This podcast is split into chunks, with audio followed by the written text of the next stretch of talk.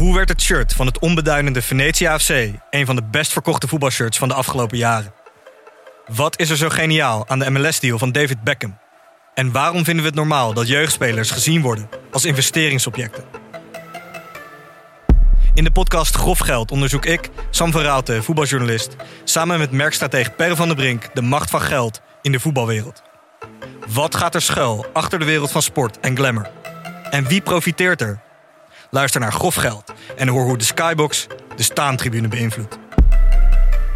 Dit programma wordt mede mogelijk gemaakt door Toto.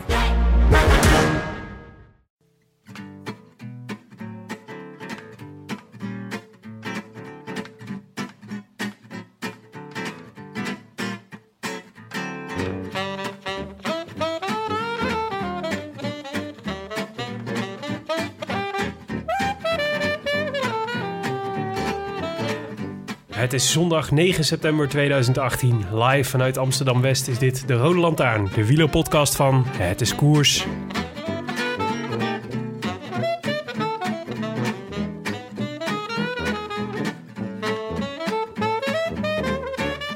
Sinds vandaag is de zomer van 2018 echt over het hoogtepunt heen. De koninginnenrit van de Vuelta is achter de kiezen. En dat betekent dat het niet lang meer duurt voordat we op onze bank alleen Sven Kramer en Halvoer Pukku hebben om naar te kijken. Aan de andere kant zitten we nog midden in een schitterende nazomer en een even schitterende Vuelta Ciclista a España. In de Asturische bergen zagen we lang Astana voorop rijden, de Uruk-hai van het peloton. En dan weet je dat er iets geks staat te gebeuren. De Night King, beter bekend als Superman Lopez, had plannen vandaag. Op de Lagos de Covadonga hing dichte mist en in de mist werd er gekoerst. En of er gekoerst werd. Boegman kon niet mee, Jon Isagire kon niet mee. Oeran bleef achter en verdikke me, ook ons kelderman moest lossen. En over het grindpad op de top zagen we een Fransman opdoemen. Het is verhip een prachtige Vuelta geworden voor de Fransen.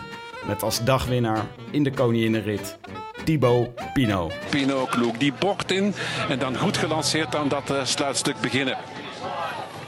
We zijn vijf uur aan het koersen in een zeer zware etappe. Andermaal. En uh, Pinot, dit pakken ze niet meer af. Het wordt nu vooral seconden tellen. Pinot komt de top 10 in. Dus zou wel eens achtste of negende kunnen worden in het klassement. Hij wint hier die uh, mythische etappe op Lagos de Covadonga. I wish I could be in the south of France. In the south of France. Sitting right next to you. Tim, daar zitten we dan weer in jouw huiskamer. Niet op de bank, aan de eettafel ditmaal, maar zonder Jonne. Ja, hij was lek gereden vandaag, Willem. Ja, niet eens, dit is niet eens een metafoor. Het is gewoon echt lek gereden. Ja, hij was, hij was daadwerkelijk onderweg om uh, aan te schuiven hier aan tafel. Ja. En toen, uh, toen ging alles mis. Ik denk dat uh, Laurens ten Dam op de, aan de verkeerde kant van de weg op het wachten was. Hoe bedoel je? Oh, ja. Oh. Tour de France grapje. Dat is er een beetje laat voor, hè? Of de too soon voor deze grap. ja, misschien. Hey, um, maar um, uh, je hebt een bruid gevonden om af en toe per WhatsApp in te bellen, begreep ik. Ja, ik dacht, uh, we vragen gewoon even aan hem. Want Jonne is toch een beetje onze veelkijker altijd. Die Mhm. komt altijd aan met leuke feitjes uit de ronde van Oman. Mm -hmm. Of uh, de ronde van uh, Ivoorkust. Ja. Dus ik vroeg aan hem... Of andere mij... exotische plaatsen zoals Groot-Brittannië. Ja, precies. er is superveel tegelijk bezig hè, op het moment. Mm -hmm. En uh, iedereen is ergens anders uh, aan het oefenen voor het, of aan het inrijden voor het WK. Ja. Dus ik vroeg aan hem: kan je ons niet even updaten over hoe het ervoor staat in de, uh, hoe het afgelopen is met de ronde van Groot-Brittannië en hoe het ervoor staat in Montreal? En volgens mij is ook de ronde van Kroatië net afgelopen of nog bezig. Mm. Daar denk ik het mijne van. Maar laten we maar even luisteren wat Jonne ervan te vertellen heeft. En uh, ja, wat betreft de andere koersen waar je mij naar vroeg. Uh, de ronde van de Tour of Britain is uh, verreden, inderdaad, dat klopt. Die is vandaag geëindigd, de laatste etappe in een massasprint. gewonnen door Caleb Ewan. Uh, en dat mocht ook wel eens, want uh, hij volgt Greipel op bij Lotto. En Greipel had al uh, twee etappes gepakt deze Tour of Britain. Dus dat was, was fijn voor hem. Um, het eindklassement is voor Alaphilippe. En die bevestigt daarmee in mijn ogen zijn kandidatuur voor het WK. Maar met een leuk detail is dat Wout Poels... ehm, eigenlijk de enige aankomst bergop uh, pakte. En daarin versloeg hij Alaphilippe ook. Dus wat dat betreft is hij wel een mooie dark horse voor het, uh, voor het WK. En ja, in mijn ogen is hij binnen de Nederlandse selectie ook wel de beste afmaker. Uh, ik weet niet hoe jullie daarover denken. De ploegentijdrit werd overigens gewonnen door Lotto Jumbo. Voor Quickstep en Katusha slash Tony Martin. Uh, ook hoopvol voor het WK. Zeker omdat uh, Froome en Thomas uh, niet start op het WK. Ja, mist Sky toch best wel wat van, zijn, van zijn trein. dus ja, dan zijn Sunweb, BMC, Quickstep en dus ook Lotto Jumbo wel kanshebbers lijkt mij. En uh, ja, as we speak staat uh, de ronde van Montreal uh, aan op het achtergrondje. Afgelopen vrijdag al, het is een altijd met de, eerste Tour of Quebec en daarna Montreal. Quebec was afgelopen vrijdag. Mooi parcours met een prachtige aanval van Pieter Kennock. Die op Eurosport werd verbasterd tot Kenau. Ik weet niet zo goed ja, hoe ze het daar wilde uitspreken, maar het was echt heel raar. Uh, die hield het tot 400 meter voor de streep vol. Uh, toen werd het toch een sprint uh, waarin Matthews won en Greg voor de derde of vierde keer tweede werd. En ook telkens achter een ander iemand, dus dat was wel, wel geinig. Um, dus ja, voor vandaag kan je die denk ik ook weer um, voor een mooie tweede plek opschrijven. En tot slot vroeg, je, vroeg Tim, jij vroeg mij nog naar de ronde van Kroatië. Um, maar die is volgens mij alweer een tijdje geleden en werd gewonnen door Sivtsov. Maar die is volgens mij ook weer geschorst wegens EPO. Dus misschien dat Pieter Wening hem dan nu heeft gewonnen, want die werd tweede. Uh, maar misschien bedoelde hij in plaats van Kroatië uh, de Tour de Côte d'Ivoire. Want uh, die is vandaag gestart met een rit in lijn. Oh nee, niet. Ja, van Bouake naar Bouake. En die is gewonnen door Jodele Tella uit Cameroen. Nou, misschien ook wel leuk uh, om nog te vermelden. Waarom dacht jij uh, het jouwe over deze drie koersen? Nou, nee, over de Tour de Kroatië. Die was natuurlijk al een tijdje geleden. Maar die zat in jouw hoofd omdat uh, Siutsu of Siutsov, zoals Jon hem waarschijnlijk noemt, dat die, die, is, die, is, die reed nu de Vuelta. die heeft hij net geschorst natuurlijk. Dus dat was net in het nieuws. Oh. Dus vandaar zat die koers waarschijnlijk ook in jouw hoofd. Oh, jij wilde even zeggen dat jij wel echt wel degelijk goed op was hiervan. ik had het afgelopen weekend heb ik veel genoteerd. Nee, het afgelopen weekend heb ik veel gekeken. Dus ik heb veel. Uh, dus als ik de ronde van Kroatië was geweest, had ik hem wel gezien. Wat heb je nog meer uh, gekeken? Uh, nou ja, die, die Energy Tour of Britain heb ik, heb ik wel gevolgd. En met name die etappe waar Jon het over had. Dus die bergetappe, die Poels won, dat was wel echt uh, heel erg indrukwekkend hoor. En ik ben het met Jonne eens. Ik vind Poels echt een outsider voor het WK. Ja. En, uh, en uh, niet alleen omdat hij zelf zo goed in vorm is en een goede Nederlandse ploeg heeft. Maar ik geloof altijd, kijk, bij het WK's heb je altijd een soort, is altijd een soort dubbelheid. Dus dat je altijd dubbele loyaliteit hebt van enerzijds de, de nationaliteit en anderzijds de ploegen waar die mensen voor rijden. En dat, dat tweede, dus die ploegen waar mensen voor rijden, is lang niet altijd een soort van actieve loyaliteit. Als in dat andere mensen voor je gaan rijden. Maar ik geloof wel dat het bij Pools meegespeeld dat hij, uh, dat hij uh, afgelopen tijd heel veel voor Sky heeft, uh, voor heel veel Skyrenners heeft betekend. Dus um, ik, ik, vermoed niet dat, dat de Sky-jongens heel hard achter Pools aanrijden op het moment dat hij, gaat, dat hij voor de winst gaat. Hij heeft nog wat, hij heeft nog wat, uh, hij heeft nog wat te goed. Hier en daar, denk maar, ik. Maar in dit geval is het vooral dat Kwiatkowski of zo zijn benen stil moet houden, toch? Ja. Of wie verwacht je nog meer van Sky? Ja, ze zitten natuurlijk overal, hè? Die Skybots. ja, dat is waar. Ja. Nou, het scheelt dat uh, Bernal waarschijnlijk... Uh, nee, die doet niet mee. Ja. Die is niet mee met Colombia. Ja. Nou ja, nou ja, dat blijft nog wel genoeg over. Kwiatkowski inderdaad bijvoorbeeld. Maar volgens mij uh, moet, moet Poels rijden voor Dumoulin en ehm, Mollema. Ja? Nou, ik weet het niet. Ik denk, volgens mij is het zo'n zware koers dat ze gewoon tijdens de rit, uh, tijdens de koers beslissen uh, wie er gaat winnen. Nederland heeft echt een beetje een rare ploeg, hè? Super sterk. Maar het grappige is dat de top 5, als je zeg maar de, de, de, uh, de kanshebbers gaat noteren, dan kun je vijf betere renners noemen dan elke Nederlander.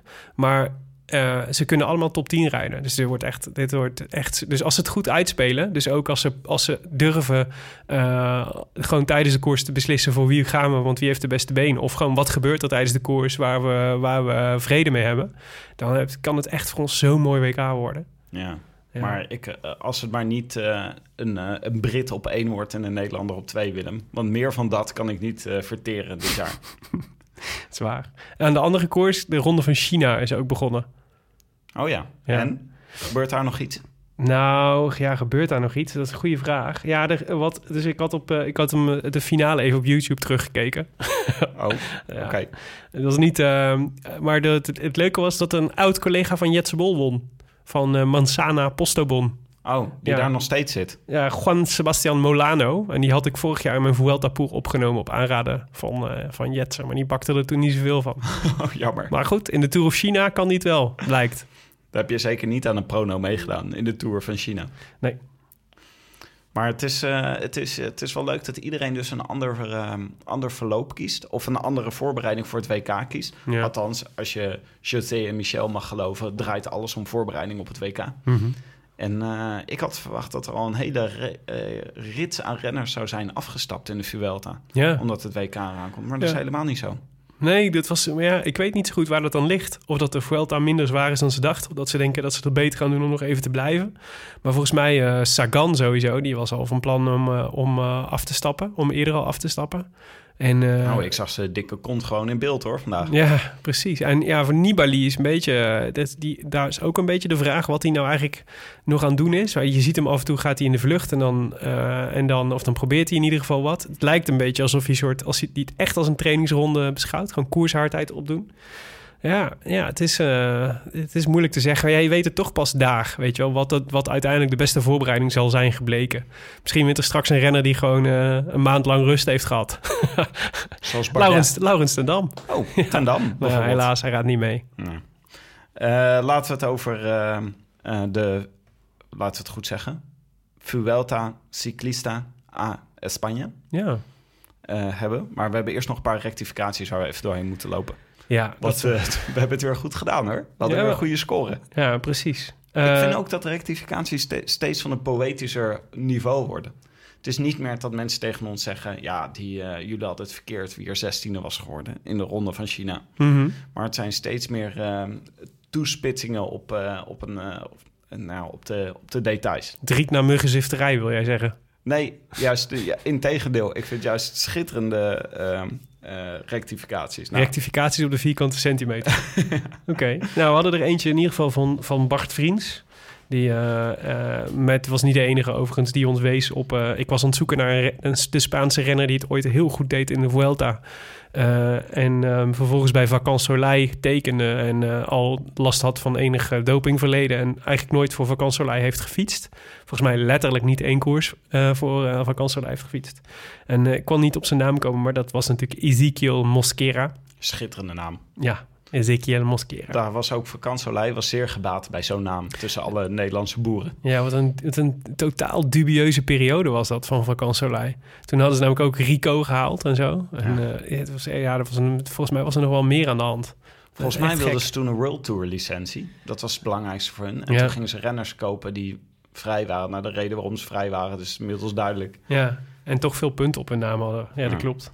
Ja, we hadden eh, Koen, Koert Verdouw wees ons erop dat eh, Marcel Kittel natuurlijk niet voor strong hair vecht, maar voor good hair. Oh ja. Terecht. Ja, kijk, zie je, dit is wat ik bedoel met poëtische, poëtische rectificaties, Willem. Nou, als je daarvan houdt, dan heb ik nog de, de ultieme heb ik nog. Van Anton Kanis, die, eh, die ons eh, vertelde dat, eh, dat we refereerden aan, aan onze, onze favoriete, ons beeld van, van onze fantasy, favoriete fantasy koers. Waarin een deel ehm, met je as over de plas zou zitten. Waar we Talanterzee in de lucht zouden combineren met de Vuelta de Spanja en de geitenpaden daar.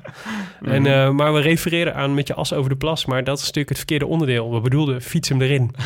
En nou hebben die, nou, dus die twee, ik heb het even nagezocht precies, want ik wil natuurlijk wel gewoon eh, nu hè, voor eens en voor, eens voor altijd hebben uitge, of opgehelderd. Met je af, as over de plas en fiets hem erin waren echt wel twee gerelateerde onderdelen. Maar waar het niet dat met je as over de plas met eh vierwielige voertuigen, vierwielige voertuigen was en fiets hem erin daadwerkelijk met de fiets. Dus we hadden inderdaad fiets hem erin. Dat is het dunne balkje dat over het water ging. Nou ja, en uh, op zich is het ook wel beperkt te denken dat de Giro de komende jaren nog alleen maar gaat over tweewielers. Ja, Ik sluit niet uit dat er zomaar vierwielers in, eh, in voor gaan komen. Nou, wat ik heel... Ik had, zat net... ehm, wij luisteren volgens mij allebei naar de Cycling Podcast. Ja, Soms ja, Oh, bij ja. tijd en wijle. Nou, ik vind hem nu dus tijdens de Vuelta is die heel leuk. Ook omdat er, er is niet zo heel veel anders dan... Volgens mij zijn wij en de Cycling Podcast de enige die nog zo'n beetje eh, vast eh, uitzenden. De Tour was het super druk, maar inmiddels eh, niet zo meer.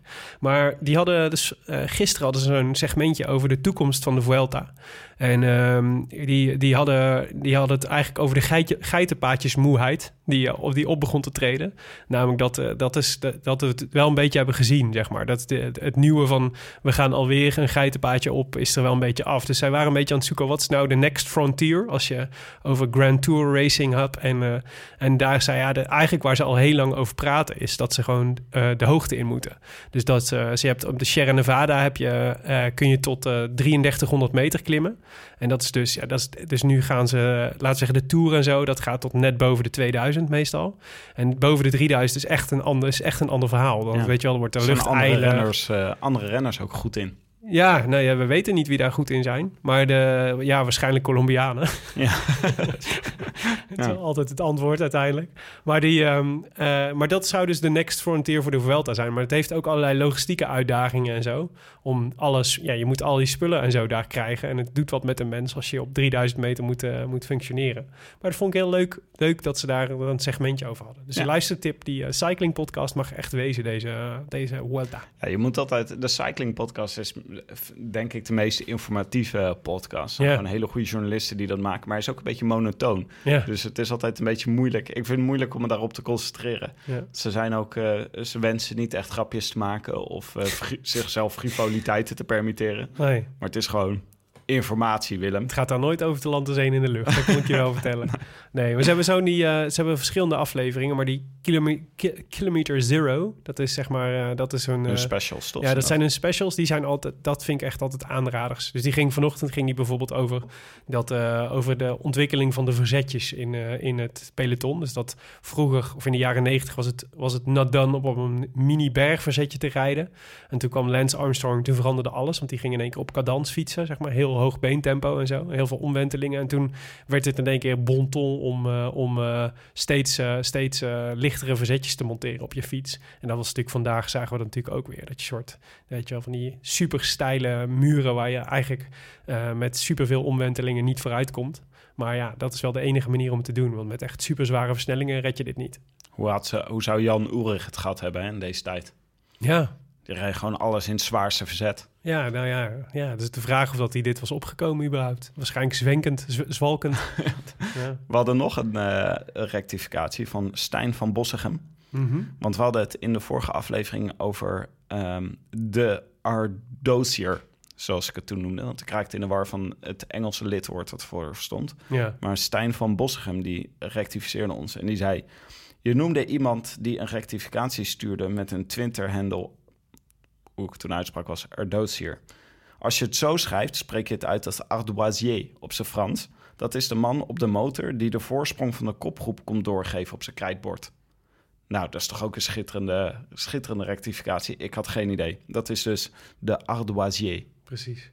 En eh, we hadden nog eh, Wilco C. Kelderman. En, eh, en, de, en de kwestie Peter R. de Vries die Jonne aansneed. En, en waar, we, waar Jonne bij hoog en bij laag beweerde dat Peter, Peter de Vries de R erbij had verzonnen.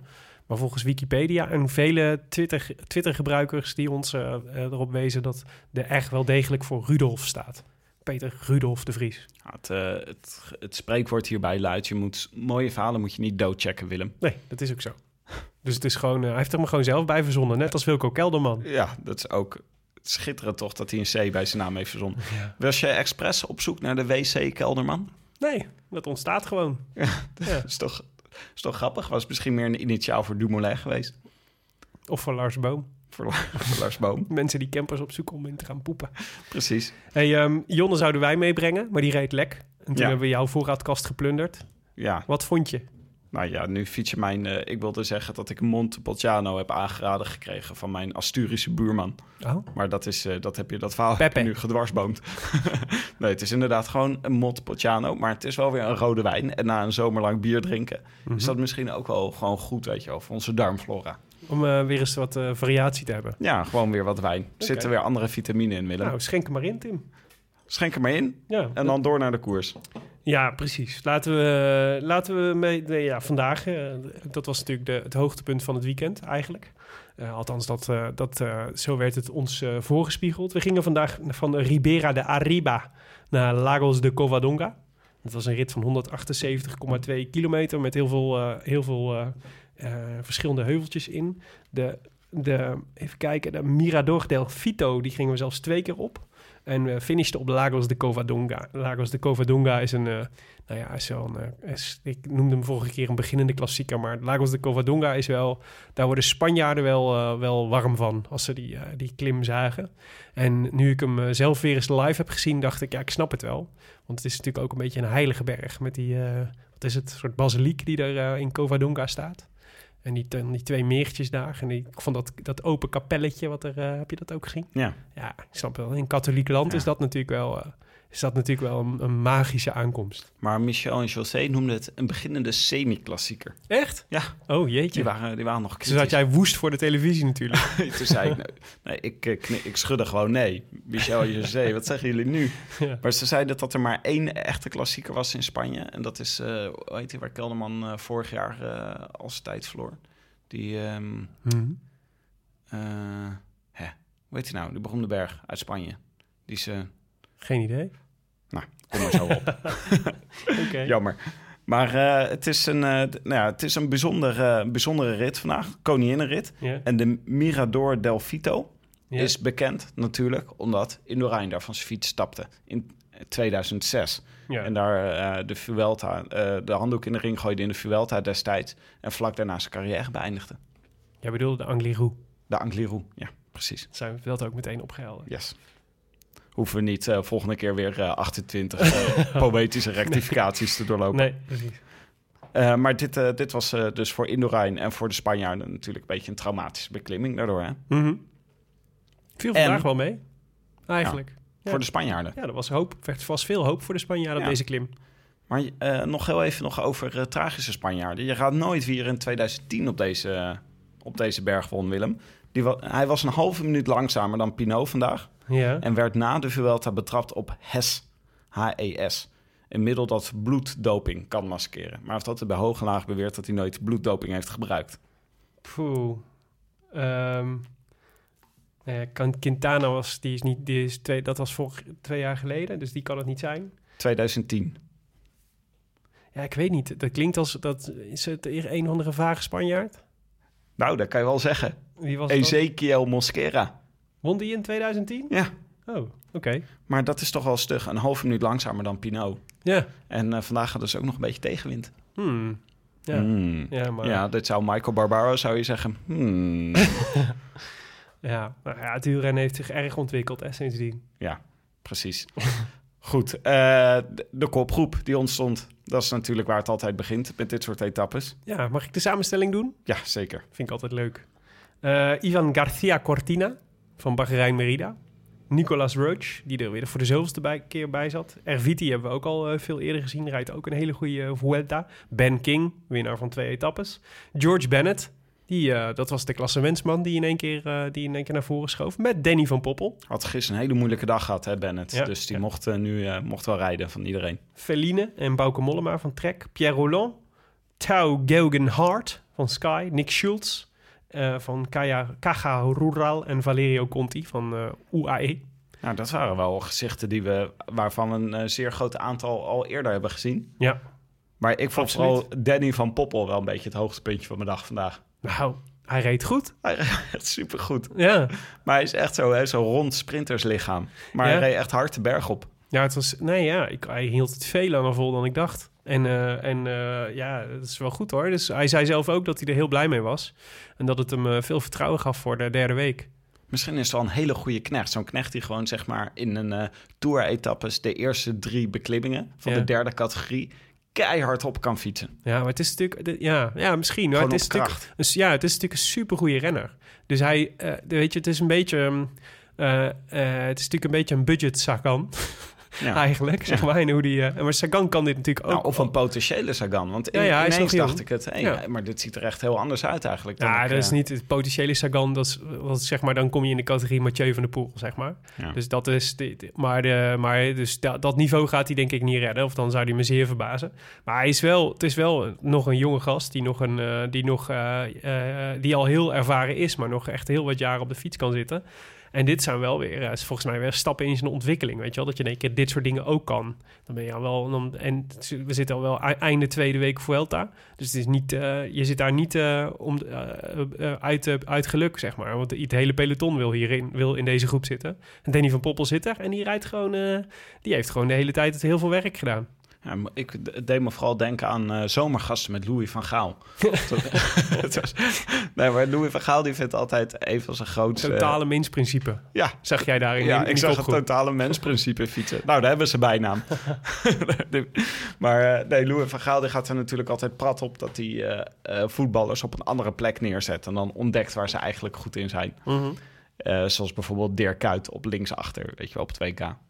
Maar dat zoals nu met Danny van Poppel. Die reed daar, ik had het gevoel dat hij min of meer per ongeluk daar in een, eh, in een aanval zat... die, eh, die Ja. over zoveel bergen ging. Maar ineens reed hij heel erg goed. Ja, En misschien kom je achter dat het een ander soort renner is. Ja. Die als eh, wij hem altijd beoordeeld op. Wat doet hij daar? Hij is een sprinter. Hij moet meesprinten. ja. Nou, ik denk dat, hij, denk dat, hij, dat ze het wel redelijk goed hebben. Dat hij een, een, een, een goede, een, een uitstekende aankomst heeft voor iets lastigere ritten waar je met een grote groep aankomt. Dan is Danny van Poppel een hele goede om erbij te hebben. Ik weet niet of hij nu in één keer een, eh, een, eh, hele goede klimmer wordt hoor. Lijkt me sterk. Het is, ik vind het een frivole berggeit, Willem. De Nederlandse Colombiaan Danny van Poppel. Precies. Ja. Maar ehm, ja, nee, dus, ja, dus ja, veel interessante namen sowieso. Eh, Mollema ging ja, ja, voor de bolletjes, hè? Ja, dat was, dat was. Ik begrijp, ik begrijp eigenlijk niet hoe hij precies over die bolletjestrui denkt. Want ik zag hem, ik heb hem ook een paar keer niet mee zien sprinten in de vorige etappes. Ja. En nu ging hij ineens wel weer eh meedoen. Ja, hij zei, nou, af, hij zei dat, hij, eh, dat, hij er, eh, dat hij ervoor wilde gaan. Hmm. En, en dat er nog genoeg punten te rapen waren. Na afloop vandaag of vooraf? Nee, na afloop, ja. Dat, dat, en dat was... hij, had, hij had al vrij snel door van... Met, we, komen niet, we komen niet echt ver genoeg weg om eh, kans te maken op de ritzegen. Dus ik ga gewoon oprapen wat er ligt aan, eh, aan eh, bolletjespunten en aan bergpunten. En dat lukte, dat lukte heel erg goed. Dus hij heeft volgens mij kan tevreden terugkijken. En hij reed weer fantastisch in de aanval. Ja, hij, was, hij is ineens hoor. een van de meest ervaren aanvallers hè, van zo'n clubje. Want hij was Ja. ook eh, degene die de hele tijd aangaf wanneer mensen moesten gaan rijden en zo. Mhm. Ik zag hem heel erg coachen, zeg maar. En zelf zijn beurt te pakken. En Ja. heel erg nobele rijder natuurlijk. Ja, ja, dat is waar. Ja, nee, hij had, eh, nee het, is, ja, het was jammer, want ik had eh, toen ik de kwaliteit, als je de kwaliteit van de vlucht ziet, zeg maar, dan, als, laten we zeggen, als George Bennett er niet bij had gezeten, dan, eh, dan, eh, dan had deze groep zeker voor de, voor de winst kunnen gaan. Ja, ze Maar Bennett staat, eh, klein houden op Bennett. Ja, ja, ik Bennett staat natuurlijk best wel ver weg, maar je wil, als je eenmaal zo'n renner ver weg hebt, op afstand hebt gezet, dan, ja, dat werk heb je ook niet voor niks gedaan. Dus ik snap wel dat ze die niet 10 minuten geven. Maar ik denk niet dat het om Bennett ging. Want Astana ging echt al heel vroeg op kop rijden. Ja, En die wilde gewoon voor de etappe-overwinning vandaag. Die wilde gewoon... Ja, had het maar- gevoel dat ze de etappe-overwinning hadden opgeschreven. Mm. Want ze gingen al het werk voor Mitchelton Scott doen, al de hele dag. ja, ik, ja, ik geloof niet dat Astana Een, ta- een tactiek heeft. Een coherente tactiek. Nee, maar ja, misschien wel hoor. Maar ik, ik denk dat. Nee, ik denk wel dat het meespeelt dat Bennett in zo'n in zo'n groep zit. Laten we zeggen of je. Of je ehm, met de, ze hadden ze rust nog een paar minuten meer kunnen geven. Weet je, want dan hadden ze het namelijk, dan hadden ze het namelijk achteraf hadden ze het ook niet gered. Want die volgens mij werd op 9 kilometer voor de streep. werd de laatste van de groep alweer, eh, alweer teruggehaald. Ja. Dus dat is natuurlijk heel erg vroeg. Dus ze hebben gewoon geen risico willen nemen. Ook niet. En ik denk dat dat wel echt wel met Bennett te maken heeft. Die laat je gewoon niet weer terugkeren in het klassement. Want het blijft gewoon een gevaarlijke klant. Hm, misschien. Hm. Eh, maar ik vond het wel indrukwekkend hoe Astana reed vandaag. Ze zaten ook lang met veel man Ja, erachteraan. Ja. We zagen nog even, even tussendoor, gingen ze de tweede keer de Mirador del Vito op. En daarin won eh, Ben E. King wel van eh, Mollema dit Mhm. keer. Mhm. Eh, dus eh, Ja, dat was jammer. Geduchte, geduchte kandidaat. Zeker. was Mate eigenlijk niet mee. Ja, omdat hij niet zo goed kan klimmen. Oh, ja, dat is wel jammer van deze. Ja, nee, Berg- Maat is er wel echt... dat is volgens mij de, die betaalt nu volgens mij gewoon de tol van, eh, van de eerste anderhalve week in de spotlights en, eh, en in de aanval. En proberen aan te klampen. Het is gewoon op bij de jongen. Dus dit wordt gewoon, eh, het wordt nog een leidersweg, denk ik, tot aan wat de rit. Maar die gaat de bergtrui niet winnen hoor. Het wordt King of Mollema. Dat zou, die zou ik opschrijven, ja, als een van de twee. En volgens mij Superman Lopez, die, staat, die kwam ook nog wel aardig dichtbij. En dat is natuurlijk een beetje van hoe, gaat, eh, hoe gaan die bergetappes van in de komende week zich ontwikkelen. Hè? Dus er mag er dan een groep wegrijden, dan hebben Mollema en King eh, kans. Eh, rijdt de GC, het algemeen klassement, rijdt die, wil die ook voor de ritzegers gaan... dan is natuurlijk Superman Lopez een hele belangrijke kandidaat. Dus, dus daar zal het een beetje van afhangen. Is nou een voordeel of een nadeel voor Mollema dat alle klassementsrenners nog zo dicht bij elkaar staan? Ehm, hoe bedoel Weet je? Voor de bergtrui? Ja, want het is, eh, betekent dat dat ze dichter bij de kopgroep zullen blijven als ze gaan, eh, Ja. als ze gaan, eh, als ze weer de berg ingaan? Nou ja, het, volgens mij hangt het er overal af wie er in de kopgroep zit, denk ik. Je zou kunnen zeggen dat leidt... Ja, het is, zo, ah, ja, het is, het is voor allebei is wat te zeggen. Dat ze, Hmm. ze- je zou kunnen zeggen, daardoor gaan ze meer naar elkaar kijken... en zijn, zijn ze meer gefocust op elkaar dan op wat er voor in de koers gebeurt. Of je zou kunnen zeggen, omdat er nog zoveel man dicht bij elkaar, zoveel van de toppers dicht bij elkaar staan, hebben ze allemaal nog kans voor het klassement. Mhm. En gaan ze niet voor de dag, gaan ze niet een ploeg laten rijden voor de dagzegers. Ja, dat zou kunnen. Dus Ja. dan is het makkelijk om Ja, maar ze moeten ook, dus ze zullen ook verschil moeten maken. En dat zou weer betekenen dat je de koers weer zo hard mogelijk wil maken. En dat betekent dat je gewoon à la Astana van vandaag zo hard mogelijk op kop gaat rijden in de, po- in de hoop dat je daarmee anderen kapot rijdt. Nou, dat lukte Astana vandaag. Met Boegman en Kelderman en Galopin, die werden, allemaal, eh, die werden er allemaal afgereden. En dat, dat is natuurlijk ook, weet je wel. Dus je probeert de ander de adem te ontnemen en dan, eh, en dan je actie te maken. Goeie knecht, hè, Freile. Dat is Ja. altijd handig als je die in je ploeg hebt. Ja, ja, Poeh. ja. ja. En eh Bilbao en zo. Dat zijn echt, eh, ja, zijn hele is echt een goede ploeg. Op dit moment in de koers lag Aru al ongeveer 2,5 minuten achter. Dat doet mij toch pijn, hè? ja. Ik heb nog gewoon geen één bliksemdemarage van hem mogen zien, deze Nee. Vuelta. Hij heeft een beetje een kittelseizoentje. Dus het is... eh, Slecht haar. ja, ja, Of de strong, strong hair. strong hair. Ja. Slap Weak- haar heeft hij. Aru. weak season. Je ziet het als haar. Het is slap, het is futloos. Het is vetloos. ja. En toen lag eh Kwiatkowski op de grond. Dat is toch iemand die je niet heel vaak eh, op de grond ziet liggen? Nee, die had ik even gemist. Zo, wat gebeurde daar? Ja, dat, ik heb eigenlijk niet gezien hoe die gevallen is. Maar ineens, het was een valpartij midden in het peloton... waar Mhm. maar twee renners bij betrokken waren. Genier en Kwiatkowski. Ah, oké. Ik vind wel dat Kwiatkowski zo vrolijk als hij kan kijken in zijn Instagram-filmpjes. Mhm. Zo zagrijnig zit hij altijd op de fiets. ik heb Kwiatkowski echt nog nooit enige emotie op de fiets zien vertonen. Ja. Zelfs niet als hij valt, kijkt hij gewoon neut- neutraal, neigend naar chagrijnig. Ja, ik vind het op zich een, eh, een mooie, mooie uitgangspunt. Ja, Ik zo is vind het. helemaal niet dat hij op zijn Instagram zo vrolijk is. Ik vind juist altijd dat hij soort ook altijd hetzelfde hoofd trekt. ja, wel vrij neutraal, maar wel met soort olijke glimlach, toch? Mm, ja, hij probeert het. Hij probeert, eh, hij probeert een beetje... Op zijn pols. Ja, een Poolse glimlach is het. Maar hij was, eh, nou ja, hij was gevallen en Sky bericht even later dat hij weer op zijn fiets zat. Ja. Ah, maar Dus, dat eh, verklaart ook. Die had, ik had het niet gezien, maar ik zag wel dat de Genier, wat toch niet de minste renner is, als allerlaatste was geëindigd vandaag. Ah ja, maar wel binnen is gekomen. Dus Ja, ja. hij heeft hem be- bedwongen. Ja, Ondanks de valpartij. Ja, eh Kwiatkowski was wel echt met zijn ribbel op zijn stuur gevallen Mhm. van Genier. Dus die lag nog met zijn, eh, die lag nog met zijn borstkas op, op het stuur van Genier. Dus het was wel een akelige valpartij. Zeg maar zo'n valpartij waar je net weet je wel, een rib kan kneuzen... waardoor je niet aan het WK kan meedoen. ja. Hm. Dus ik ben benieuwd hoe het nu met hem Het gaat. zou slecht nieuws voor Poel zijn. Knecht minder. Ja, precies. precies. Voor jouw theorie is dat inderdaad slecht nieuws. Ja, precies. Nou ja, het was natuurlijk de hele tijd eigenlijk al wachten op eh, Lagos de Covadonga. En, eh, en, ehm, en nou ja, wat was het? 12 kilometer voor het einde doemde die in één keer op. Daar hing het spandoek. Hadden nog... eh, In de mist, hè Willem? Wat mysterieus. eh, wat Ja. geeft dat gelijk een cachet aan een berg als die in de mist ligt? Ja, ja, prachtig. We hadden nog één. eh, dus de kopgroep was, was gedesintegreerd.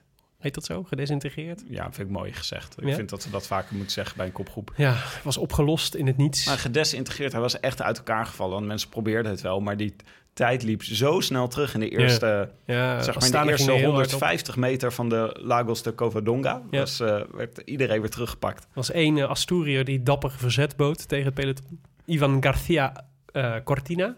Een, eh, volgens mij 23-jarige, een jonge gast in ieder geval, van Bahrein Merida.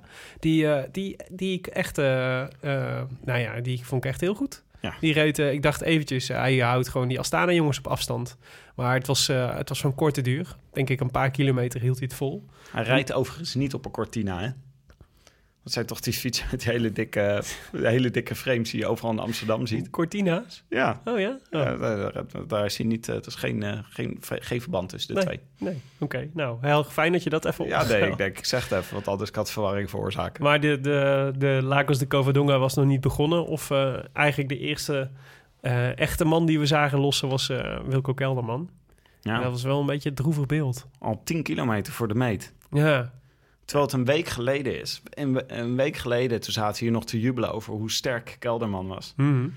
En eh, toen stond Lotto Jumbo nog eerste Oh, in minder. het eh, Vier dagen. Afgelopen woensdag zaten we te jubelen bij Pompet over eh, de kansen van Kelderman. Ja, Ja, maar die zijn toch... ja. ja ik vond het al een beetje een raar verhaal de afgelopen dagen... Dat, hij, dat ze zeiden van ja, die korte klimmetjes die liggen hem niet. Korte, steile klimmetjes. Mhm. Ja, dat kan wel zijn, maar ik denk dat ze in principe... dat hij wel goed mee kan met dat soort klimmen. Dat hij gewoon niet zo, eh, dat hij gewoon niet zo goed hersteld is van zijn blessure. Ja, nou, hij zei het eh, zelf. Hij was na aflopen eh, gewoon heel eerlijk. Hij zei ja, ik was gewoon niet, ik was gewoon niet goed genoeg. Maar hij weet het zelf aan. Hij zei ja, dit zijn de, dit soort klimmen. Het is, is, daar heb je koershardheid voor nodig. En eh, hier merk ik gewoon dat, want je kunt hier eigenlijk niet op trainen, zeg maar, op dit tempo zo'n klim oprijden. Dus, eh, dus ehm, hij was, eh, hij, ja, dat hadden wij natuurlijk van tevoren ook al wel gezegd. Van, het voordeel van Kelderman is dat hij fris is, dat hij geen twee rondes in de benen heeft of niet heel veel koersdagen zoals vele renners. Zoals Kwiatkowski, waar hij nu volgens mij een beetje last van heeft. Eh, maar het nadeel is dat hij dus ook de koershardheid mist. En dus ook niet al, eh, zeg maar, op dit niveau al vaak gereden heeft dit jaar. Nou, maar je ziet het ook aan eh, Nibali, je ziet het aan... Gezondheid, Willem. Dank je. Je ziet het aan Nibali, je ziet het aan Richie Poort. Mhm. en, eh, en Kelderman is zijn allemaal geblesseerd geweest. Ja. Enorm, je mist een enorme eh, tijd uit je trainingsschema. Ja, dat is waar. En dan ben je gewoon niet... eh, Nou, het is gewoon, het is gewoon super zonde. Want ik had, ik had ja, we, waren, we hadden hoge verwachtingen. We dachten dat Kelderman echt er doorheen was gekomen. En, en nou ja, met de, de tijdrit die na de rustdag gepland staat. En eigenlijk een gebergte straks in Andorra. Wat hem denk ik beter zou moeten liggen dan, eh, dan deze steile klimmetjes. Als hij vandaag de schade beperkt had kunnen houden... had het nog echt een hele mooie Vuelta kunnen worden. Ja, hij verloor vier minuten vandaag. Ja, dat maak je niet meer goed. Ja, en Galopin moest met hem lossen, of vlak daarvoor. Ja, Ook een... eh, ja, die, die hoort gewoon niet in deze regio van Nee, het klassement. Dat is precies. gewoon een beetje... ja. dat was een Kelderman beetje... wel. Dat is gewoon... eh, Ja, nou ja, Kelderman is het grootste slachtoffer van deze rit. Daar kunnen we volgens mij heel helder over zijn. Eigenlijk valt vier minuten nog wel mee, hè? Nou, als je er op 10, 10 kilometer afgaat, ja, Ja. dan kan de schade veel erger zijn. Dus ik denk, maar ik denk, kijk, dat is natuurlijk wel wat ze bij, eh, eh, bij Sunweb kunnen. Wat de Dumoulin natuurlijk ook fantastisch kan. En die, die tijdrijders sowieso natuurlijk heel erg beheersen. Is dat je zelfs op zo'n moment bedenkt, oké, ik kan dit niet, niet volgen. Ik ga nu op mijn eigen tempo gewoon max omhoog rijden. En dan beperk je gewoon de schade. Kijk, de, de, eh, die jongens krijgen nooit een echte dreun. Als in, Kelderman staat niet in één keer stil of zo. Of hij, eh, of, dus, en dat is natuurlijk wel het knappe. Hij weet wel de schade te, te beperken. Maar zelfs beperkte schade is vier minuten op 10 kilometer. En dat is, ja, is echt heel erg veel. Ja. Ik eh, had een beetje Wout Poels gevoelens bij Kelderman vandaag. Tot toen, ineens toen ik hem zag rijden, dacht ik... hij lijkt eigenlijk best wel... door dat lange lijf lijkt hij ook een beetje op Wout Poels. Mhm. En hij en Poels zijn zulke goede ronde renners, in principe... Mhm. waar de hele tijd iets bij fout gaat. Dat het eh, Ja. eh, eh, straks aan het eind van hun carrière... hebben ze door onrechtvaardigheid geen grote ronde gewonnen. Ja, ja Zo voelt het een beetje. dat geldt natuurlijk voor heel veel renners. Ja, ja het moet allemaal meezitten. Ja. Maar zij zijn echt, ze hebben zoveel klassen gewoon allebei. Ja, dat is waar. Je ziet het aan hoe, eh hoe Poels in, in geen- Groot-Brittannië Geen twijfel Ja. over mogelijk dat... dat nou, ik denk dat het geldt voor allebei. Dus dat, dat Poels, Kelderman, Kruiswijk... die als ze alles, alles meezit en, en, eh, en eh, dan, dan alles... dus zeg maar de, comp- de concurrentie, het parcours, hun eigen vorm... eh, hun eigen mazzel, zeg maar... dan kunnen ze een grote ronde winnen. Dat geloof ik echt.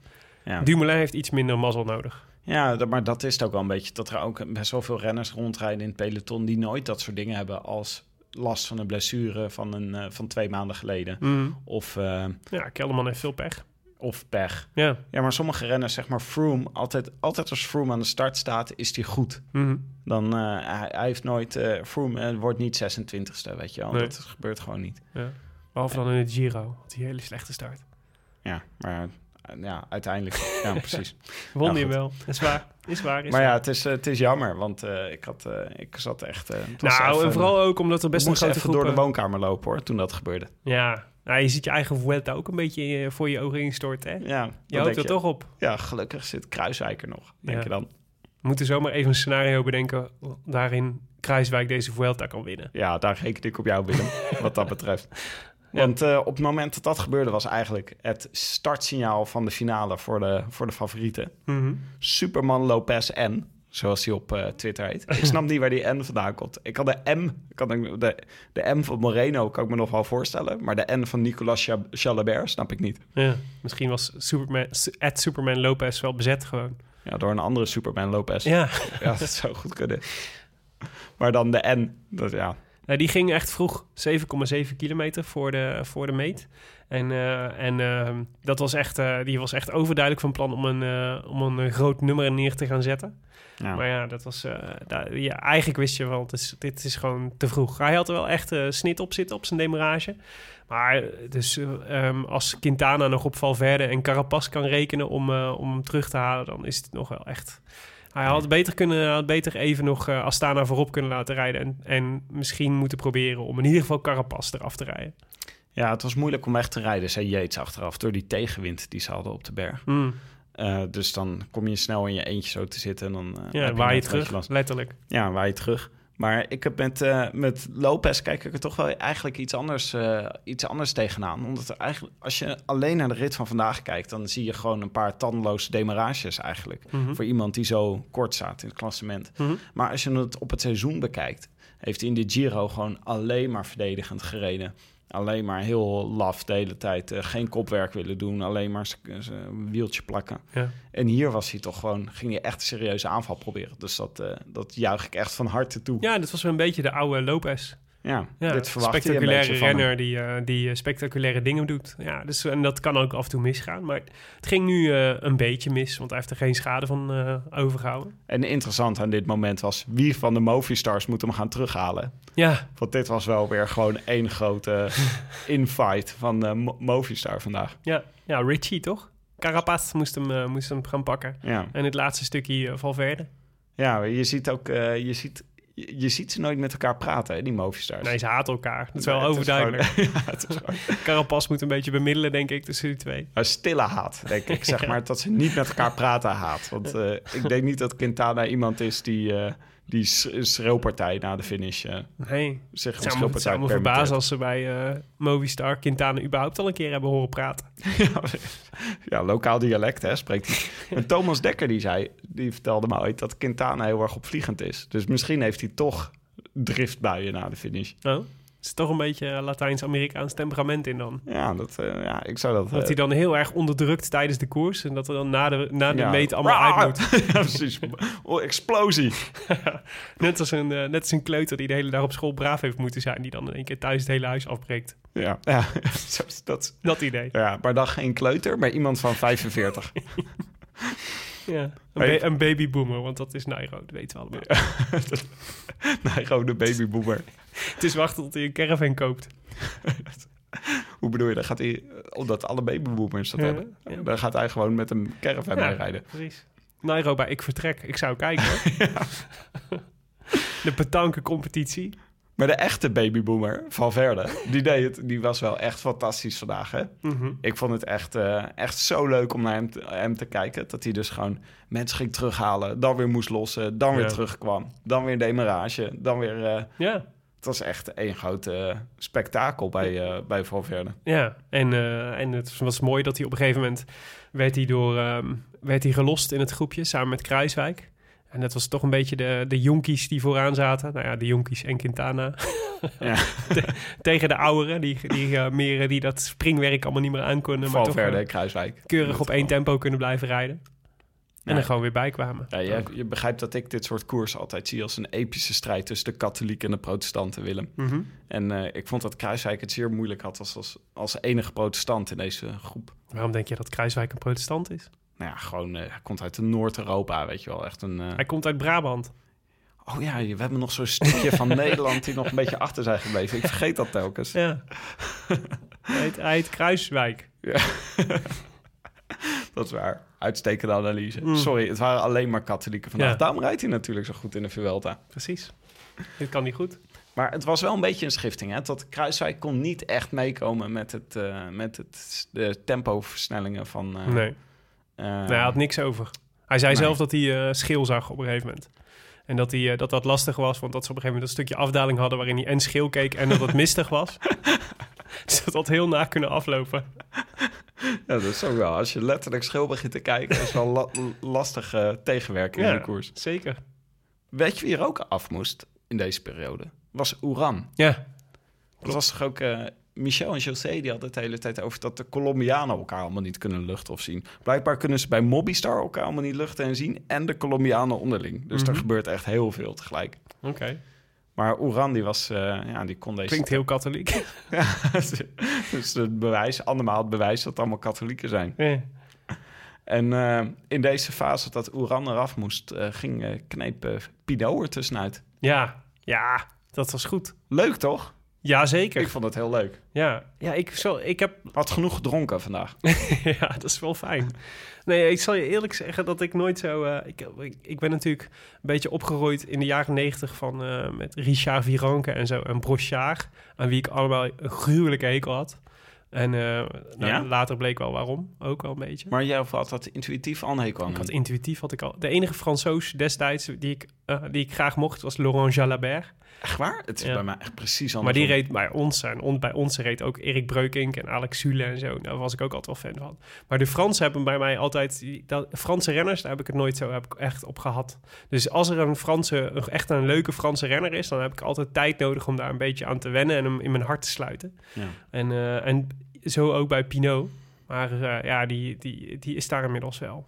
Dus ik was wel, eh, ik was, ik was verheugd om hem te zien, eh, om hem te zien wegrijden. Ook En ik door vond het echt, drama eh, natuurlijk van dit jaar voor Pinot. Is, maakte natuurlijk extra... Ja, ja, ja, ja. Ja, maar ook, eh, het was gewoon een prachtige aanval. En hij was ook wel weer, ook over drama gesproken, hij had ook wel weer, hij had bijna Veucleriaans drama in, in zijn aanvallen zitten. Zat hij eh, nog even zijn tussensprintje toen de camera erop stond, zeg maar, ja. mond open en zo. Dat Dit was wel echt, echt goed. Vintage Franse wielrenners Ja. natuurlijk. Ja, echt goed, eh goeie, goede lessen geleerd. Maar die, ja, het was gewoon, het was natuurlijk super knap. Want hij, hij zat heel lang op soort 10, 12 seconden voor. En dat liep op en af een beetje. Maar het bleef een beetje daar rondomheen hangen. En, eh, en ja, wat je al zei, het was gewoon tegenwind ook. Dus het is super knap als je dan in je eentje weg kunt blijven en die voorsprong kunt behouden. Dus eh, ja, het was een prachtige overwinning. Echt heel mooi. Want het, is niet, eh, het zijn geen koekenbakkers die achter hem aan reden. Die, gingen ook gewoon die reden ook gewoon tempo. En er zaten wel echt wel een paar momenten in dat ze een klein beetje eh temporiseerden om, om, om vervolgens weer zeg maar weg te springen en zo allemaal daarachter. Maar ja, dit was gewoon eh, echt een, eh, een, eh een huzarensalade. Echt een huzarensalade van Pinot. Ja. Maar toen hij over de... Het, ik las het verhaal dat Quintana... na de Pinot was als eerste finish schitterende overwinning. Mhm. En Quintana dacht dat Lopez gewonnen had. En ging Lopez feliciteren. Oh ja? Ja, die was... Oh, oh ja, die verstaan elkaar niet goed. Hè. Het komt door dat rare dialect van hem. Die verstaat gewoon niet wat er gezegd wordt. oké. Wat Typisch van Nairo. Ja, hij wist niet... hij was even, ik denk dat hij gewoon even uh, schil keek. En ontschoten was dat. Oké, dat Pinot al eerder binnen was gekomen. typisch. Maar dat brengt ons dus bij wat de favorieten aan het doen waren achter Pinot. Want Pinot maakt natuurlijk niet zo heel veel uit voor Nee. eh, het algemeen klassement. Maar het was aanval na aanval. Hè? Ja. En dat vond ik echt... Wat is Yates toch een fantastische renner. Ja, hij is wel leuk. Ja. Ongelooflijk. Ja, Mhm. ontzettend leuk. Het, het gewoon in de rode trui aanvallen. Ja. Dat, is, dat is gewoon... Dat deed hij in de Giro ook. Ja. En dat is gewoon fantastisch om te zien. Nou, hij rook zijn kans natuurlijk. Had gisteren, gisteren natuurlijk de ritoverwinning. Dus eh de ritzegen, dus dat was tof. En ze- dus het, het, zal wel een beetje... eh, ja, hij doet het natuurlijk supergoed eigenlijk. We hebben natuurlijk allemaal dat beeld van de Giro... dat hij smeet met zijn krachten... en eh, dat, hij, dat, niks, dat het niet op kon in de eerste anderhalve week... of de eerste twee weken van de Giro. En dat toen het in één keer echt totaal implodeerde. En daar had hij natuurlijk, heeft hij natuurlijk heel erg van geleerd... over hoe je je energie managt... zeg maar tijdens zo'n drieweekse ri- rittenkoers. Ja, ik heb wel het idee dat, hij dat, dat ze dat nu wel doorhebben. Ja, ik weet niet. Ik kijk er toch iets anders naar. Want ik vraag me af of... In de Giro reed hij namelijk heel erg... Mhm. om het verschil te maken met Dumoulin... voordat de tijdrit zou komen. Ja. Dat was de reden waarom hij zo heel erg aanviel. En ik denk wel dat hij achteraf... achteraf dat je kan zeggen dat hij met zijn krachten daarvoor moest smijten. Ja. Maar dat is ook wat hij nu aan het doen is. Want hij krijgt... Alles staan nog zo kort op elkaar. Ja. En dinsdag is de tijdrit. Mhm. En dat is voor hem een risico. Die kan hij wel goed rijden hoor. Hij heeft in de Giro ook gewoon een goede tijdrit gereden. Ja. Maar het is natuurlijk wel een beetje een risico voor hem. En, eh, dus Ja, hij maar er staat geen, eh, ook wel aanvallen. Nee, dat is waar. Maar er is, het verschil is, er is nu geen, eh, geen tijdrijder à la Dumoulin die, eh, die, eh, eh, die net achter hem staat. Ja. Dus het is echt eh, het is wel iets het is wel een iets ander uitgangspunt dan tijdens de Giro. En ik denk serieus dat hij beter zijn energie eh, gespaard heeft. Weet je wel? Dus bij, in de Giro ging hij ook voor elk tussensprintje ging ze vol. En het was niet alleen hij, maar zijn hele ploeg die gewoon voor de eerste week al helemaal top geprepareerd was en zo. Ja, dus dat is gewoon, dat is, dat, achteraf is dat natuurlijk altijd makkelijk eh, praten. Maar zij geven zelf ook wel toe dat ze dat, dat, ze dat heel erg hebben onderschat. Dat dat Ja. gewoon een fout is geweest. Maar de, ehm, de, een teken aan de wand vandaag, of een interessante teken aan de wand, was eh, eh, Adam Yates, die vandaag ook heel erg goed reed. Ja. En dat zou natuurlijk voor Ja. Simon wel zeer van pas komen Ja, als zijn broer weer eh, in vorm is. Ja, zeker straks, zeker straks in Andorra. Dan is dat zijn echt wel eh, bergritten waar je veel hebt aan een, eh, aan een ploeg in vorm. En hij zit tot nu toe is hij vrij snel geïsoleerd wel. Ja. Yates. Dus het zou mooi zijn als hij, als hij Adam erbij kan, als Adam erbij kan komen, ja. Maar we zagen nog een paar aanvallen van Lopez. Ja, We zagen een paar aanvallen van Yates. Het is Ja. ook toch interessant dat de rode trui aanvalt, ja. terug wordt gepakt, weer aanvalt. Mhm. En eh, uiteindelijk eh, ook nog eh, sprint om de eindzege. Dat is eigenlijk het leukste wat je wil. Het Ja. leukste wat je kan hebben in zo'n eh, in zo'n slotklim. ja. Is dat hij niet gewoon haalt natuurlijk. Het gebeurt ook heel vaak dat hij dan in één keer een gat slaat. En dat is het dan. Mhm. Dat zijn we toch een beetje gewend van de Froome en de Armstrong jaren. ja. Maar bij Yates is het dus gewoon, hij probeert het gewoon. Ja, het is een superleuke renner, absoluut. Maar uiteindelijk ehm, levert het iedereen eigenlijk weinig op, Ja. zeg maar in de top. Want ze kwamen eigenlijk min of meer gelijktijdig over de finish. Twee seconden van elkaar. Ja. Dat was een beetje het. Ja. eh, En ook Kruiswijk zat er gewoon bij. ja. Dus, eh, dus Schil en achterstevoren en ondersteboven. Ja, maar hij zat er gewoon bij. En dat is waar het om gaat natuurlijk. ja. Nee, hartstikke goed gedaan. Mhm. Eh, het was wel leuk dat, om even naar het lijstje te kijken van de mensen die ooit sneller dan Pino deze Lagos de Covadonga Donga hebben beklommen. Eh, ik vind dat, vond dat een illustre rijtje. Namelijk Tonkov, Zule, Jiménez, Escartin, Simoni, Sastre, Heras, Menchov Mhm. en Quintana. Mooi. Ja, dus dat is, Quintana is nog steeds niet eh, de oude Quintana. Er zijn heel wat bloedzakken tegen aangegaan. Ja, om dit rijtje te kunnen maken. Rivers of Blood, Willem. Oké. Nou ja. Maar Nee, ja, hele snelle tijd. Want er is echt de laatste tien jaar niet zo snel deze berg op gefietst. Nee, nou ja, hulde voor eh, Pino. Uh, het was echt, eh, het was, ik vond het een indrukwekkend nummer van, eh, van hem. Heel, echt, echt knap. Dus is een zeer verdiende ritzegen. Ja, en ehm, eh, dus de, we eindigen dus met Pino op 1, Lopez 2, Yates 3, Valverde 4, Kruiswijk 5, Enric Mas. Die heel goed over de hoop van Spanje gesproken. Die hier gewoon keurig zesde wordt voor Quintana, Uran, eh Boegman en Izagirre. Maar Uran, Boegman en Izagirre die zaten allemaal alweer een minuut achter, eh, achter die eerste groep. Ja. Ehm, en dat leidt dus tot een, eh, tot een klassement net voor de rustdag. Aangevoerd door Simon Yates. Die ook dus nog bonificatie pakte hè, bovenop de berg. Dus een voorsprong op Valverde een beetje uit te breiden. Dus 26 seconden op Valverde, 33 seconden op Quintana, 43 op Lopez, 1,29 op Kruiswijk. Nou, dus ik zou, eh, dus eh, Kruiswijk staat eh, minder dan een minuut van het podium, mind Mhm. you. Ja. Mas op 1,55, Thibaut Pinot op 2,10, Uran 2,27, Izagirre op 3,03 en Boegman op 3,15. Dus nou ja, goed, we hebben nog steeds vier man binnen de minuut in, de, in, de, eh, in het algemeen klassement. Dus er kan nog heel veel gebeuren. Nou, dat belooft wat voor de tijdrit. En ja, Kruiswijk kan best goede tijdrit rijden. Als je het Ja. hem vergelijkt met de mensen tussen wie hij staat in het algemeen klassement. Ja, Ja, Oeran kan goed. ook wel aardig tijdrijden, maar voor de rest is het allemaal niet, geen tijdritspecialisten. Nee, ik denk dat ze, ik denk dat ze bij, eh, bij eh, Lotto Jumbo hun, de verwachtingen hoog gespannen zijn hoor. Dus Kruiswijk kan inderdaad... Nou, het is ja, twee dingen, nee drie dingen die Kruiswijk gaan helpen. Ene is een goede tijdrit. In ieder geval een goede Is dit de tijdrit. theorie hoe die de Vuelta gaat winnen, Willem? Ja, ja. Goede tijdrit in vergelijking met, eh, met alle anderen die eh, om hem heen staan. Dus hij moet, hier, eh, hij moet hier in ieder geval met een aantal mensen echt verschil kunnen, verschil kunnen maken. Twee is, ehm, de, het, de- dus we gaan nu naar een gebied toe dat er meer moet liggen dan het gebied waar we nu vandaan komen. Dus die steile, echte eh 25% klimmetjes, dat is niet Kruiswijk. Maar de Andorra is wel, eh, is, eh, is, dat, ligt hem, dat zou hem veel meer moeten liggen. En Kruiswijk is natuurlijk als vanouds goed in de derde week. Ja. Eh, en dat is natuurlijk, eh, ja, daar- die, die breekt nu ook aan. Zolang die niet tegen ijzerbanden rijdt. Zolang hij niet tegen ijswanden rijdt, dat moet ik erbij zeggen. Maar ijswanden zijn redelijk zeldzaam in september in Andorra. Ja, dat is waar. Ja. Nou ja, kijk, als je 1,29 had gestaan en je had tweede gestaan in het algemeen klassement, had je ook gezegd. Wat goed Ja. dat hij nog zo kort staat. Precies. Ja, nee, dus, en dus nu staat hij eh, vijfde met 1,29. Ja, nee, dus alle, alle kansen nog hoor. En, ehm, en, eh, en dat, is, eh, ja, dat is top. Dus we moeten nu, eh, denk ik, wel eh, onze. wij- Voor, tot dusver dacht ik steeds. Kelderman is natuurlijk eh, eigenlijk de Nederlandse hoop. eh, als het gaat over, eh, over ehm, een goede eindklassering. Maar dat is, eh, die staat nu, geloof ik, twaalfde of dertiende. Ja. En, Maar kijk, maar best wel een eentje weg van de top wel- 10. Die kan best wel flink gaan. Eh, flink terugpakken in de tijdrit. Dit Ja, is maar- Kruiswijk iets minder. Het probleem is dat hij, eh, hij staat volgens mij twee of drie minuten achter. eh, nee, ja, volgens mij moet hij vier minuten goed maken om in de top 10 te komen. Nou ja. Dus dat is heel, ja, da- daar red je niet in, 30, eh, in 32 kilometer. Dus hij zal daar ongetwijfeld wat terugpakken, maar dat is niet genoeg. En dus die, ja, die, die, is, die heb ik wel een beetje afgeschreven. Ja. Als ik Kelderman was, zou ik eh mooie gaan Kruiswijk, zoeken. eh, Kruiswijk zegt, ja, we moeten wel even de verwachtingen temperen. Ik ben geen Dumoulin. Ik ga hier geen minuten terugpakken op, on- op de andere favorieten. Mhm. Dus ik denk dat we hem... eh, ik denk, waar moeten we tevreden mee zijn? Als die 30 seconden, vijf- tussen de 30 en de 45 seconden terugpakt op zijn... Nou, dan moeten we uh, dolgelukkig zijn.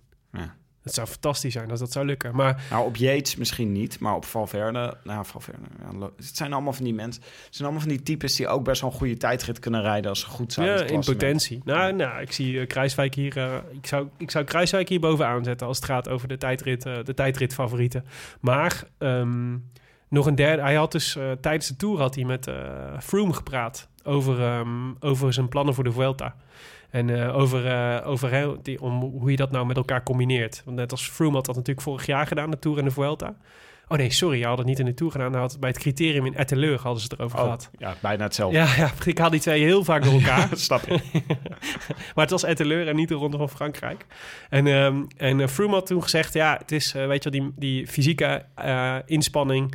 eh, ja, natuurlijk is dat zo. Zeg maar dat het echt een fysieke uitdaging is... om gewoon weer drie weken goed te zijn. Maar het is vooral, zeg maar, de, het is vooral mentaal... dat het heel zwaar is om weer je op te moeten laden... voor weer drie weken heel erg eh, super geconcentreerd... en, en op, het, eh, op de limiet koersen.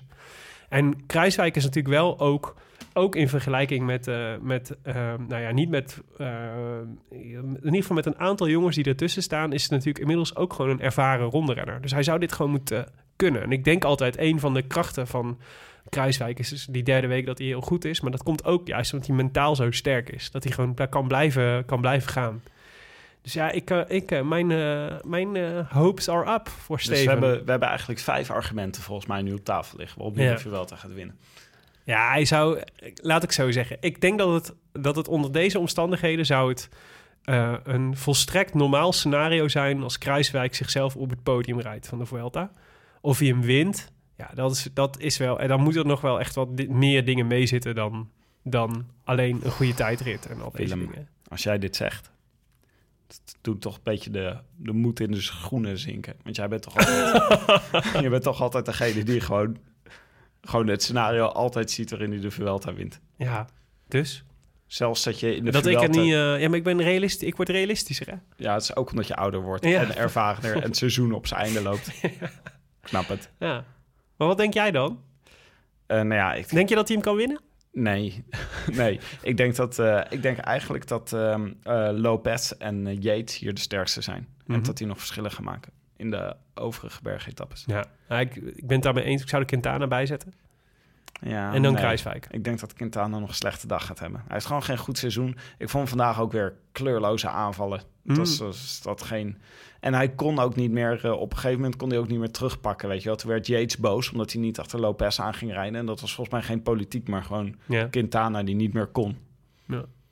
Dus eh, ja, ik zou Quintana een categorietje eh, onder Yates en Lopez momenteel inschatten. En welke categorietje is Kruiswijk dan? Ja, in de categorie met Quintana. Dus dan je kunnen om de derde plek vechten. Oké.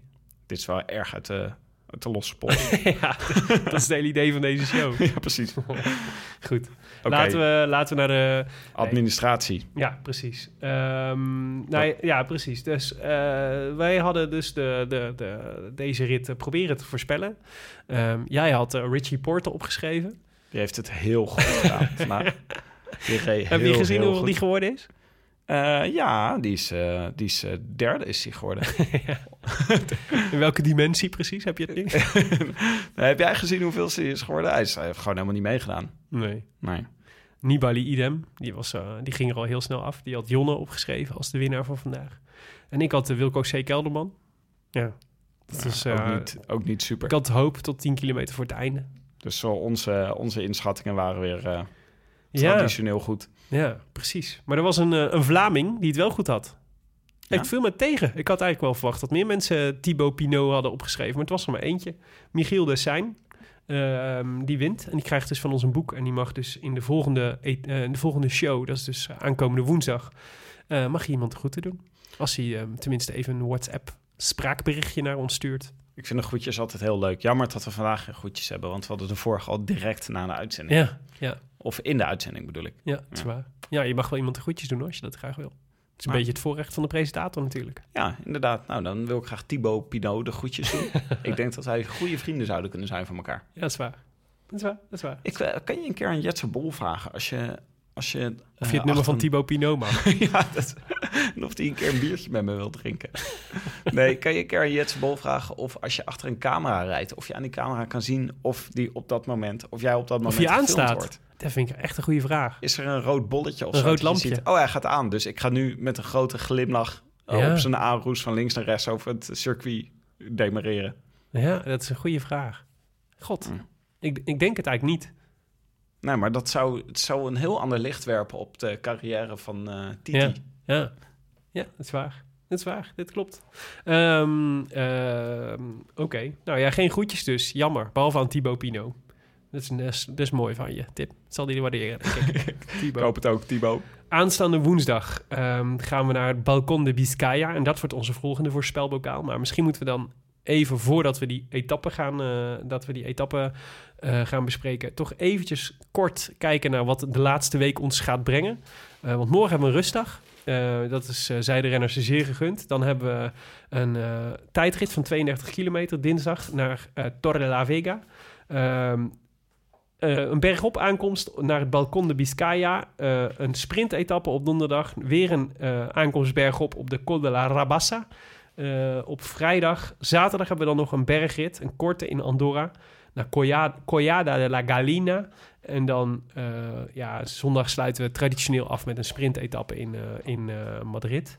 Maar die Balcon de Biscaya, dat is dus, dat is dus onze volgende voorspelbokaal. Ja. En ehm, dat is in het Baskeland. Veel klimmen, slecht wegdek. Ehm, die- jij, eh, jij had er nog... eh, het, het feitje van de dag is dat eh, we starten in Getxo in het Baskeland. En wie komt daar vandaan? Jouw vriend Jonathan eh Castroviejo. Oh ja, die ik had voorspeld voor de eerste, voor de proloog. Ja. Hmm. Misschien gaat hij wel aan een ontsnapping zitten. Gewoon omdat het kan. Ja, want dat doen die Spanjaarden. Die zijn wel weer zo, eh, weet je wel, in het Baskeland. Dat is waar. toch even Ja, dat is waar. Nee, de, trots dus, ja, die Balcon de Biscaya. Tim, wat is dat voor klim? Nou, dat is een interessante slotklim. het, is, eh, het begint een beetje rustig, eerste drie kilometer. Dan gaan de renners moeten links afslaan en dan wordt het heel stijl. Eh, de, de laatste vier kilometer stijgt de klim met 11%. En is het, bestaat het wegdek uit betonplaten. Mhm. Dus eh, nou, dat, is, eh, dat is natuurlijk wel weer... Is dat een nieuwe Macadammers zou mijn, eh, zou mijn opa zo noemen. Macadammers? Ja. Ja, echt waar? ja, omdat zo noemen ze dat in Brabant. Macadam. Het is namelijk dat het... Macadam, Ah, macadam, macadam. Ja? Nee, het is genoemd naar de Oh. General McAdam. Na de Tweede Wereldoorlog legden ze namelijk heel veel van die betonplaten als wegen aan. Zeg maar omdat het een hele snelle manier was om wegen aan te leggen. En dat was een opdracht van General McAdam.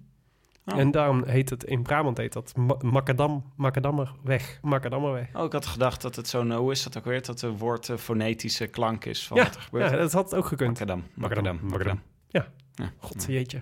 Hoe heet dat ook alweer? Dat het woord eh, klopt bij... Jij bent, eh, jij bent weer de literaire, de literaire man. Dat het woord Oh. klopt bij de klank. Ja, wat is het ook weer? Een...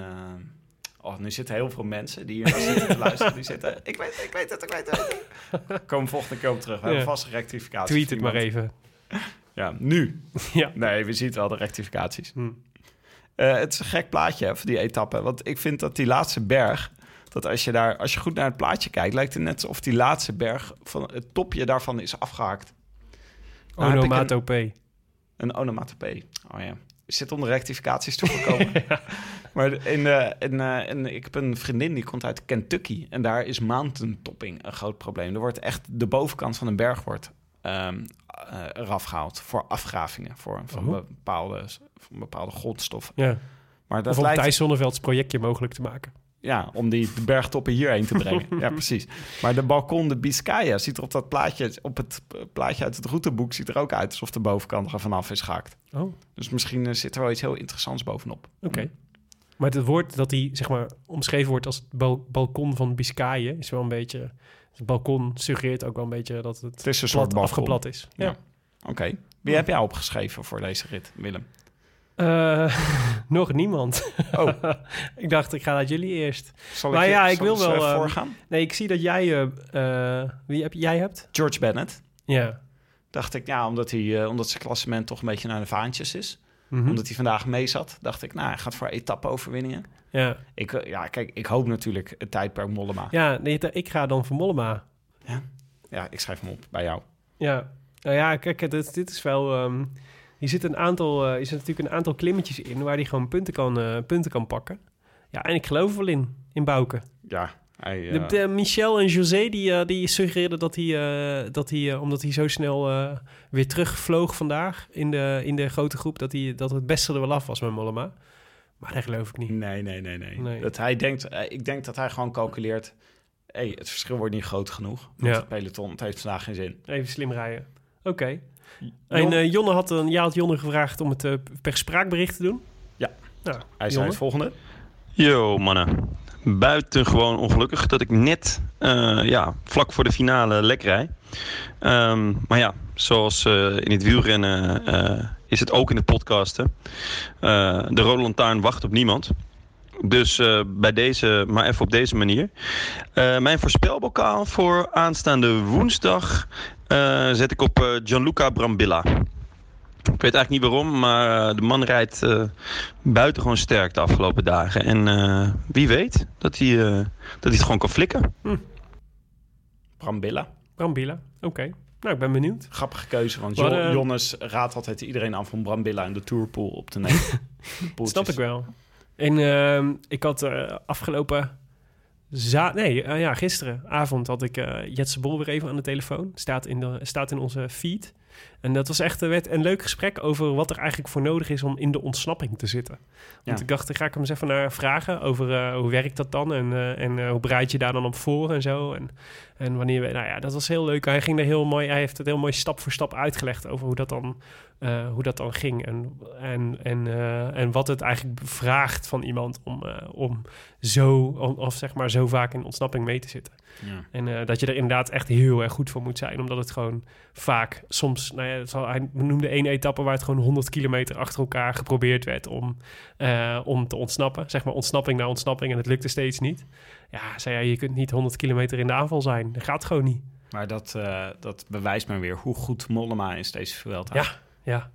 Zo Ja. grappig dat Mollema eigenlijk doet wat, eh wat Geesink de hele tijd aangekondigd heeft. Weet je wel. Ik ga nu Mhm. aanvallen, ik ga nu aanvallen. ja. En van Mollema wist het eigenlijk niet precies wat hij deze Vuelta kan doen. Maar Ja. hij laat me toch partijtje zien hoe goed hij, eh, hoe goed hij kan aanvallen. Hoed af.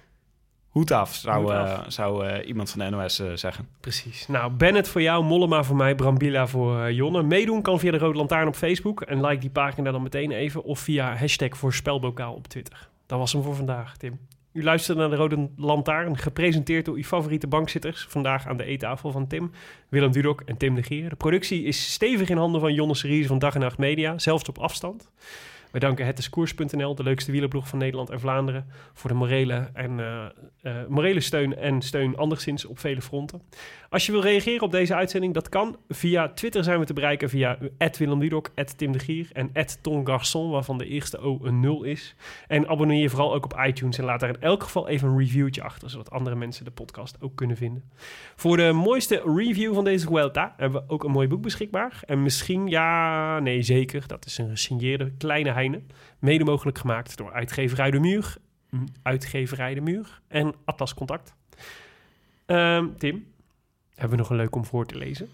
Nee, we zitten een beetje, we zitten een beetje krap in de recensies op het moment, Willem. Ja, we gaan het, Het is voor het eerst in de, in de geschiedenis van de Rode Lantaarn... dat we niet een eh, knapperige nieuwe recensie hebben op te dienen. Ja. Ik heb nog wel een oude. Zal ik die dan maar doen? Ja, doe maar. Ja, maar het is, dit is een verkapte oproep om, eh, om uw recensie te schrijven, lieve luisteraar. Want daar worden wij gelukkig van. Gratis airtime. Sowieso. Ruud KN gaf ons eh, vijf sterren. Had een, eh, de titel van zijn recensie was Licht in het duister. Wat ik veel, vrij veelbelovend vind al. En die schreef... Perfecte mix tussen humor en goede analyses. Alleen de Rode Lantaarn mag best wat meer aandacht krijgen. Nou, we hebben het vandaag over Genier gehad... die vandaag laatste werd in, in, in deze etappe. Dus Ruud KN wordt op zijn wenken bediend. Genier. Ja. Geweldenaar. ja, zeker. Nou ja, we hebben toch een mooie ritzegen. Hoi, hoi. Moeten we, het, we moeten het wel nog heel even over hebben, toch? Over Genier? En Dylan van Baarle. Ja. Ja, die, maar ja. Ja. Die ehm Dylan eh, gaat waarschijnlijk zelfs het WK mislopen hierdoor. Hmm. Ja, het was, ja, denk je dat? Kan, hij zegt zelf, eh, kan, eh, kan niet lopen op dit moment. Oei. Ah, het is wel echt... heb je, had je het live gezien? Ja.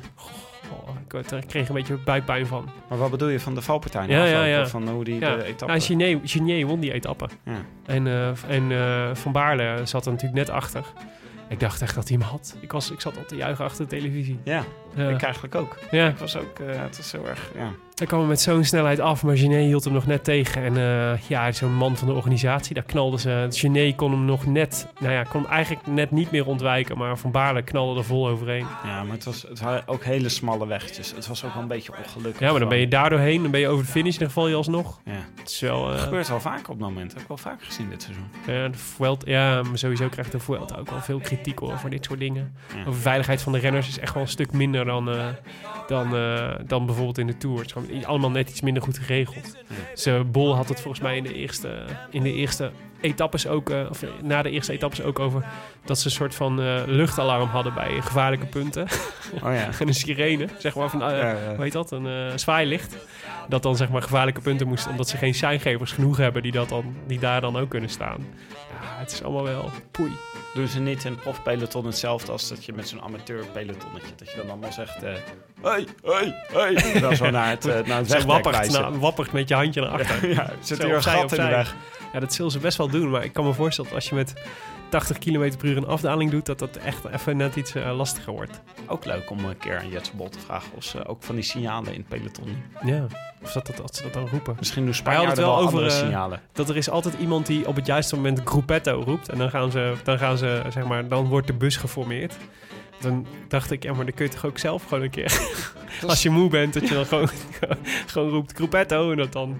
Zal het wel, altijd wel mensen zijn die het daarmee eens zijn. Ik denk dat mensen zo ge- geprogrammeerd zijn... dat als je in de finale van de koers heel hard Gruppetto roept... dat ze in de war raken en dan snel zo... Dat is waarschijnlijk hoe Kruiswijk erbij is gekomen vandaag. Door gewoon dat te roepen naar Quintana. Gruppetto. Gruppetto. Wel achter ik oproep. Geniaal. Goed, wij zijn er woensdag Zo weer. slim van hem. Zo slimme coureur. En met wij bedoel ik Jonne en ik. Want jij bent er niet. Oh ja, ik ga even naar België. Voor zaken. Ja, even ja, verkennen alvast. Leuk man. Echt spannend. Volgende week. Ga je Radio Stelvio signen? ja, ik zou die zo. Daar moeten we toch eens een keer, eh, moeten we toch eens een keer mee samenkomen voor een biertje. Leuk. Ik had ze Misschien al uitgenodigd als ze in, in Nederland zijn, dat, we, eh, dat, die, eh, dat ze lang moesten, langs moesten komen. Het lijkt me alleen al leuk om het, het- alleen al omdat, net zoals we vaker, beter, vaker vrouwen kunnen gebruiken in onze podcast, vrouwelijke stemmen, zou mooi Vlaams zou ook niet meer staan. Ja. Jonne komt er wel bij in de buurt, maar ja, dat plat Amsterdam had het net niet. Goed. Woensdag dus. Eh Apiento. Tim. Apiento. I wish I could be in the south of France. In the south of France. Sitting right next to